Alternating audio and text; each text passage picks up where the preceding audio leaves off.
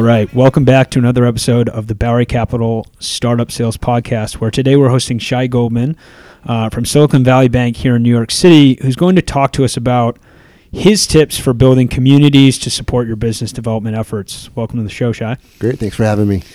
So, for the listeners who are not familiar, uh, can you just tell us a little bit about Silicon Valley Bank and what you do here specifically? Sure. Yeah. So, uh, Silicon Valley Bank is a global commercial bank, and our clients are really primarily uh, technology companies and venture capital and private equity firms and premium wineries. But most of our business is really in the innovation economy. So, banking, startups, and, and venture firms is kind of what we're known for. Awesome. Uh, and and uh, tell us a little bit about the beginnings of Silicon Valley Bank here in New York City. And you know, you were one of the first employees here, kind of trying to grow the presence. Tell us about that. Yep. So uh, the the bank started in 1983 in San Jose, but our first office in New York City was in 2000. Uh, one of my colleagues, John China, opened the office uh, really at the top of the market, um, which followed by the dot com uh, busts and then uh, obviously 9/11 impacted uh, New York uh, greatly. Um, so that's kind of how we got into New York. It was pretty tumultuous times, and then there was the nuclear winter. Uh, but that's really how we started the office uh, back in 2000. It's a tough start, and then yeah. and then you joined. you had mentioned to me before the podcast around eight years ago, and, and continue to grow the presence, obviously through the community, which we're going to talk about here. But but tell us a little bit about your beginnings here in New York City. Yeah, so I was based uh, in the Bay Area with SVB, working with uh, founders and VCs, doing a lot of community building out there, and uh, I really saw uh, sort of a development and, er- kind of early signs of a new thing happening in New York. This was in 2010, and so I convinced um, uh, my colleague to move me out here.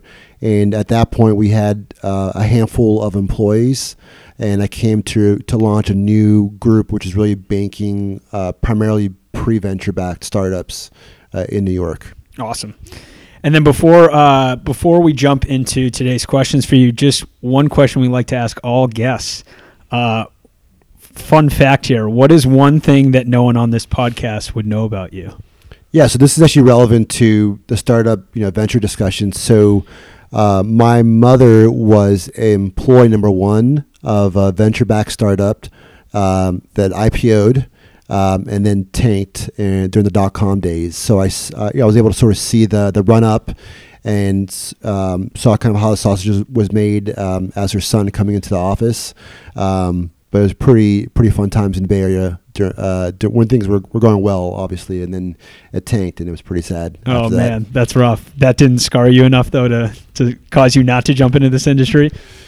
No, I mean, I think, yeah, obviously, you know, in the Bay Area, it was interesting times because uh, my brother was also in the startup world. He was working um, in enterprise sales uh, for a venture backed startup and he was laid off. And so, you know, during the nuclear winter of like 2001 to 2004, it was pretty tough time, a lot of layoffs, hard to find, um, hard to find work. But during that period, there's still startups being formed. So that was exciting part uh, of being in the community. Amazing. You were born out of the the fire early on. Well, let's uh let's jump into a few questions we have for you here today as we talk about you know some of the things you've done with the community here as you as you continue to build up SVB's presence. Um, and the first question I have for you is community building initiatives. They can mean a lot of things to different organizations. They serve different goals, but in terms of your role and what you're doing here, um, what does SVB's community look like here in New York City, and what are some of the biggest ways you engage with the community on your end? Yeah, um, so our community is really primarily founders uh, of venture-backed startups, or, or, those that are hoping to get you know, venture funding at some point. Uh, it's also VCs, so it's uh, general partners, principals, associates of venture funds, and it's a C-level staff, so CFOs, CMOs, CIOs, um, and also the employees of these venture-backed startups. That's really our core community, and that's who we're looking to engage on a daily basis. Um, my focus, because we, we, didn't actually talk about this, is um, I'm primarily focused on the venture capital community here in New York. So really engaging the the general partners and, and principals primarily, and making sure that we know all the right folks and are, are plugged in there. Awesome, and and you guys. I've been to your events. I've been to charity days with SVB. I've been to surf days with SVB. You guys have an amazing schedule of of you know ways in which you build the community and interact with them. Um, how do you decide what you want to do? How do you guys strategize around these different ways that you're engaging with the community?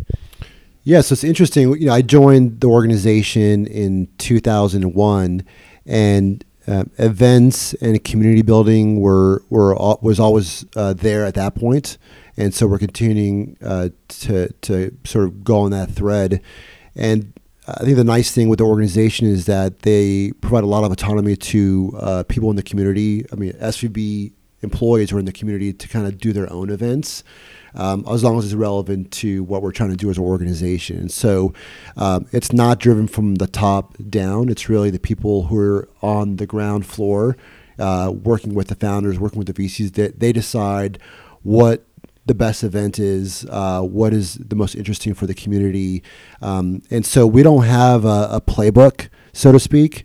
Um, we really kind of build events based on either demand or white spaces that we see um, from our perspective in, in the market.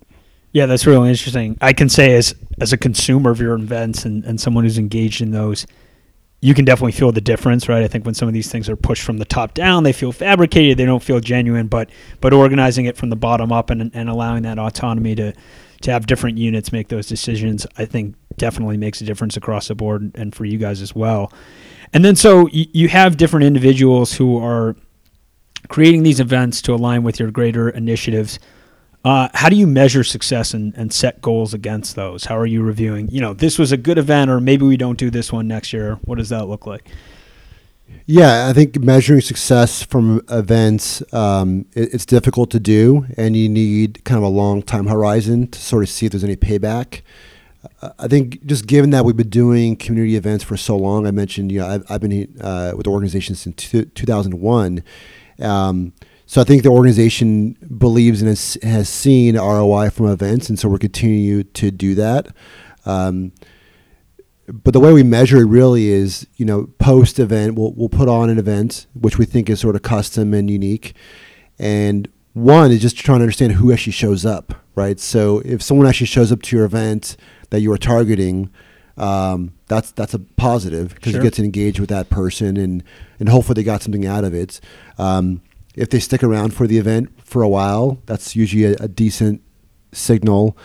And I think the most important thing is, you know, weeks or months after the event, um, this person who came to your event will come up to you randomly uh, and say, "Hey, you know, that was that was a great event. When is the next one?" Um, and that's really kind of the best measure of success is that someone's coming up to you proactively and saying hey you know i had a great time at this event there was a value for me when is the next one um, those are kind of the main ways of how i like to measure events Sure. Uh, but it is it is challenging. But we do track sort of attendance, who is there, title, company, that sort of thing. Um, but we don't we don't track in terms of, you know, was their business generated from this event. It's hard to track that over two, three, four, five years. Totally. Um, I think we just inherently believe that if we bring uh, good people together and there's value added to them in some way, that it'll generate some some goodwill towards the towards the organization, and it will be fruitful uh, depending on how you define that. Definitely, yeah, it's definitely you know a, a stratified top of funnel effort over the course of years, and so as we often like to say, you don't always measure a top of funnel effort with a bottom of funnel metric, right? Did they sign up and give us tens of millions of dollars immediately? No. It's are, are we measuring them by titles that are coming? Are we getting the right titles and, and positions wise folks to come? And are they coming back again? Those are all great things to track. And then, as someone who has been exposed, obviously, to a ton of technology, you know, a lot of your customers are technology providers any interesting technology that you guys are using to help manage your community or your events? Are you guys using a CRM, marketing automation? Yeah, I mean, uh, we use uh, Microsoft, you know, CRM. Mm-hmm. Um, so n- nothing really unique from that perspective. I would say some of the more interesting tools that I'm sure a lot of folks have heard about um, is you know a little bit of Airtable, uh, which is kind of helpful as far as maybe who are the potential folks to come to the event, and you can sort of collaborate around a list uh, using Airtable. Mm-hmm. Um, you know, we use uh, I've used Splash before, which is really kind of an event um, landing pages and, and registration.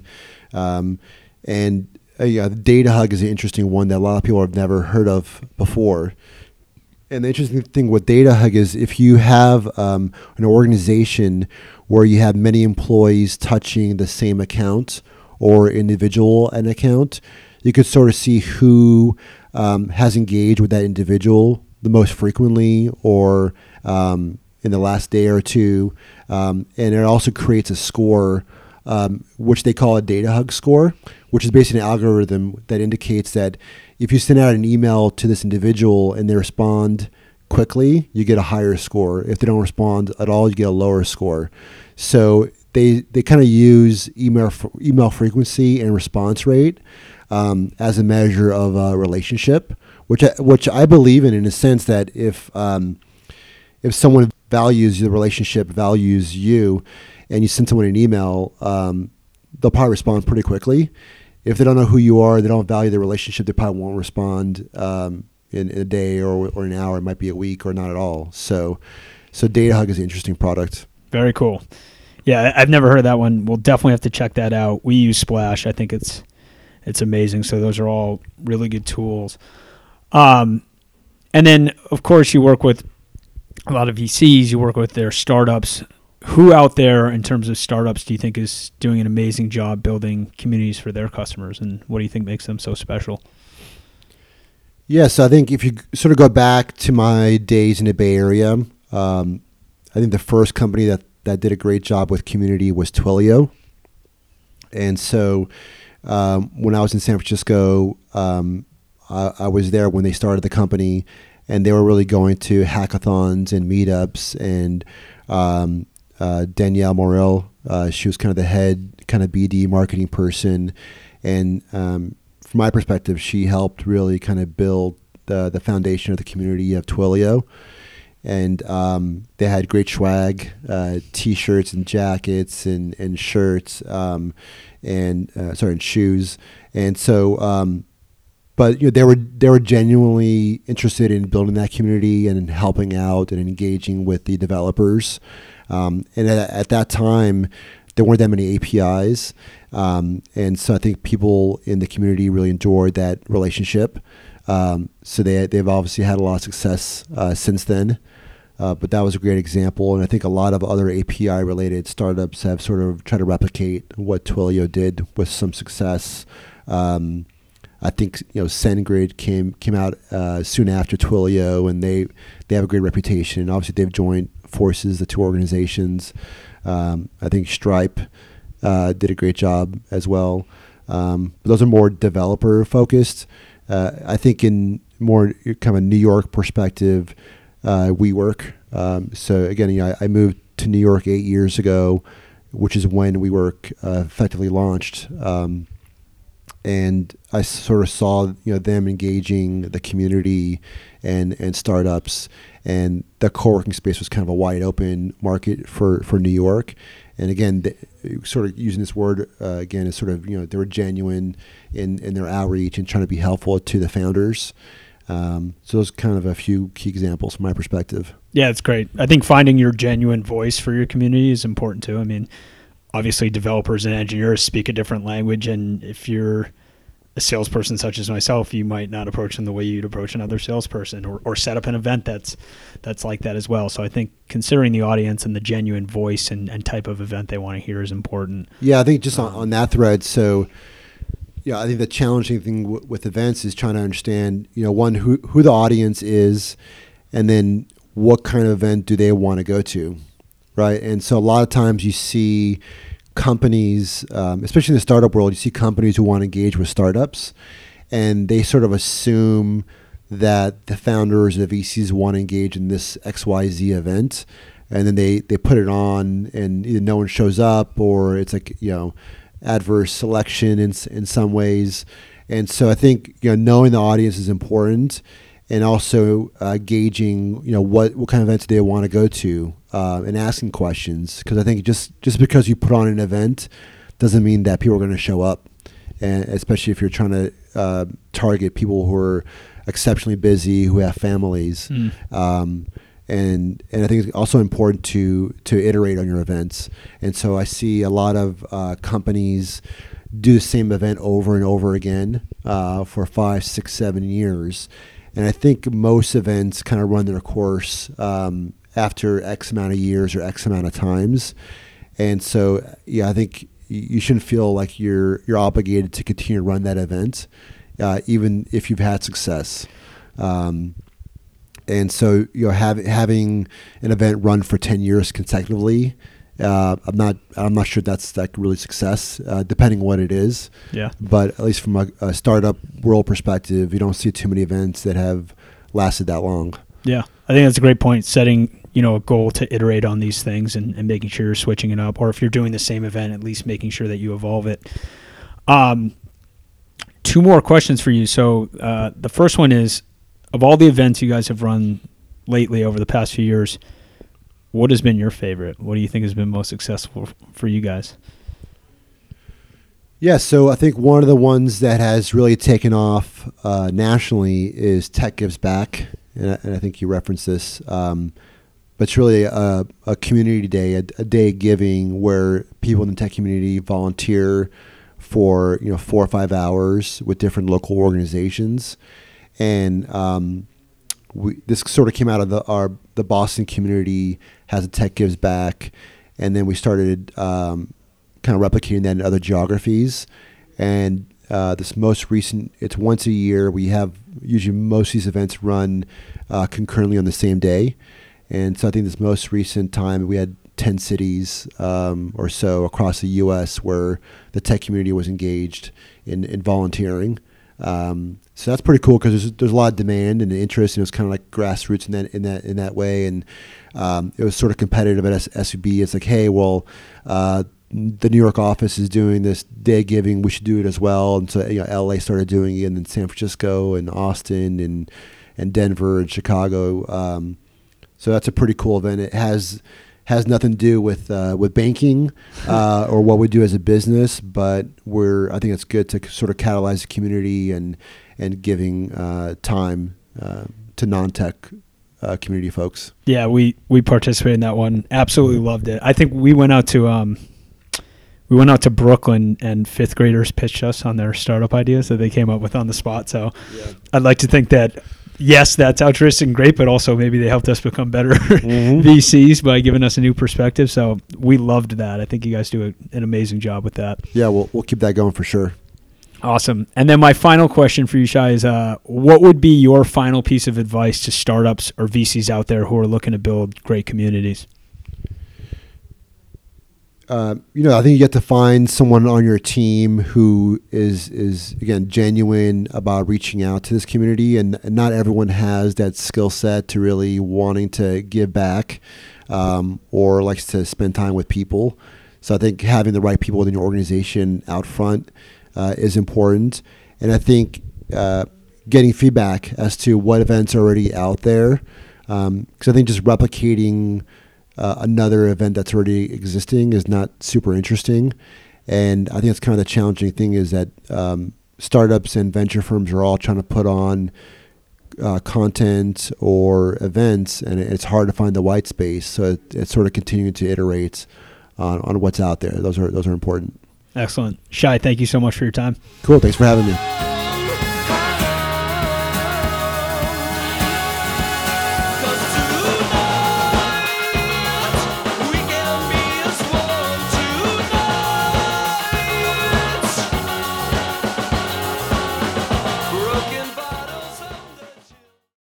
Thank you for downloading this Bowery Capital Startup Sales Podcast. Bowery Capital is a business software focused venture capital firm specializing in helping our founders build initial revenue traction.